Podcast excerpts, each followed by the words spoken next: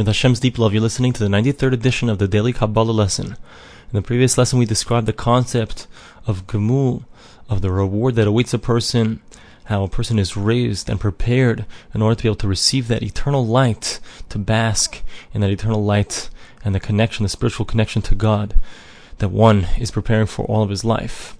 So he says that just like the body and the soul were, were together, they were both involved. They were conspirators in a positive way in doing good deeds in this world, or in a negative way, heaven forbid, what, whatever it was.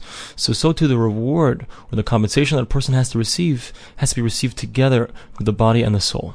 However, because of the fact that Adam Harishon, the first man, sinned, so it was decreed upon the, the, the people, humankind, that there should be death. So, and what that really means is that the only way for a person to reach this level of being, being able to receive this ultimate good, to bask in the light of God in the proper ways only after the death of, a, of that human being occurs. And the idea is that brought into the body via the sin of the first man of Adam Harishon was this zuhama, this poison. And what does it do? It prevents a person from properly reaching the connection, the attachment that a person can have with God, as long as that poison is still within him. So when does the poison leave him? Only after he dies and his body returns to the dust. Then his body is purified of this poison that's within him.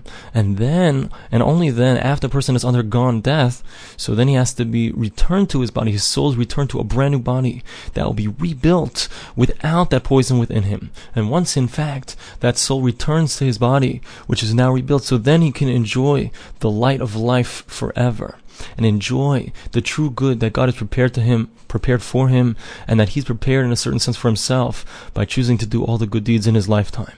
This is the concepts of the Ramchal of Tchias HaMesim, the revival of the dead, that we Jews believe in. It's one of the 13 articles of faith of the Rambam. That's the concept of Tchias HaMesim. And he says, as long as, what happens as long as the body is dead, as before we have the revival of the dead, so where does the soul go? So the body is decomposing, losing its original facets, losing the original way that it was created.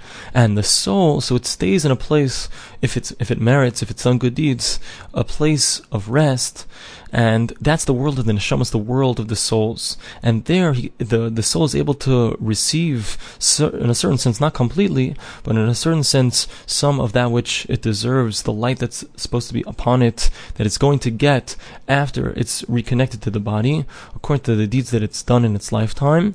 So it gets a certain sense of it, a certain taste of it, but it doesn't get that in full until again it's rejoined to the body after Tchias HaMesim.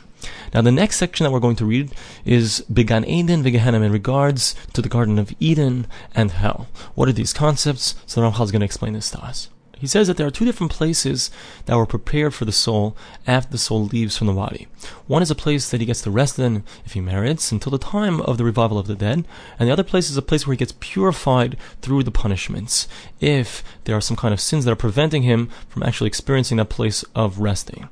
So the place of resting is called Gan Eden, the Garden of Eden, and there are different levels there as well. There's a lower level in the Garden of Eden, and there's an upper level of the Garden of Eden.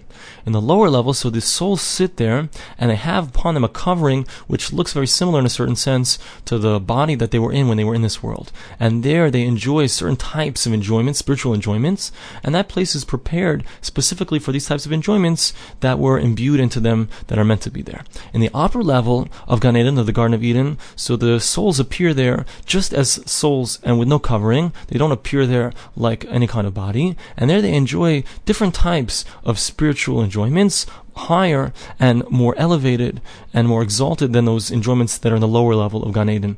And so there, there are different times and different uh, periods of time that affect what kind of enjoyments a person will have there. And there are different levels for amongst those who are enjoying those enjoyments.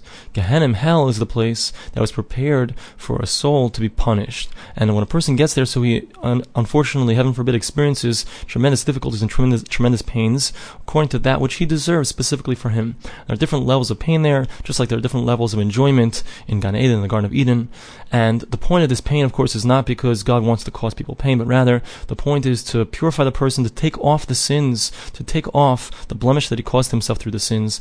And if a person is, it's appropriate for him to get some kind of reward afterwards, so he gets purified from his sins, and after he goes to hell, so he's purified and he comes up to Gan Eden, to the Garden of Eden, to that place of resting. But if not, if he doesn't have anything to stand in his good stead, so then he's destroyed and he doesn't ever enjoy anything. He's completely disappears from reality. However, this is an important however, he says that this is something that does not occur to 99.9% of the Jewish people. Only a very, very, very small percentage of the Jewish people will, heaven forbid, be destroyed. But most of the Jewish people will in fact have the opportunity to enjoy the light of God for all eternity.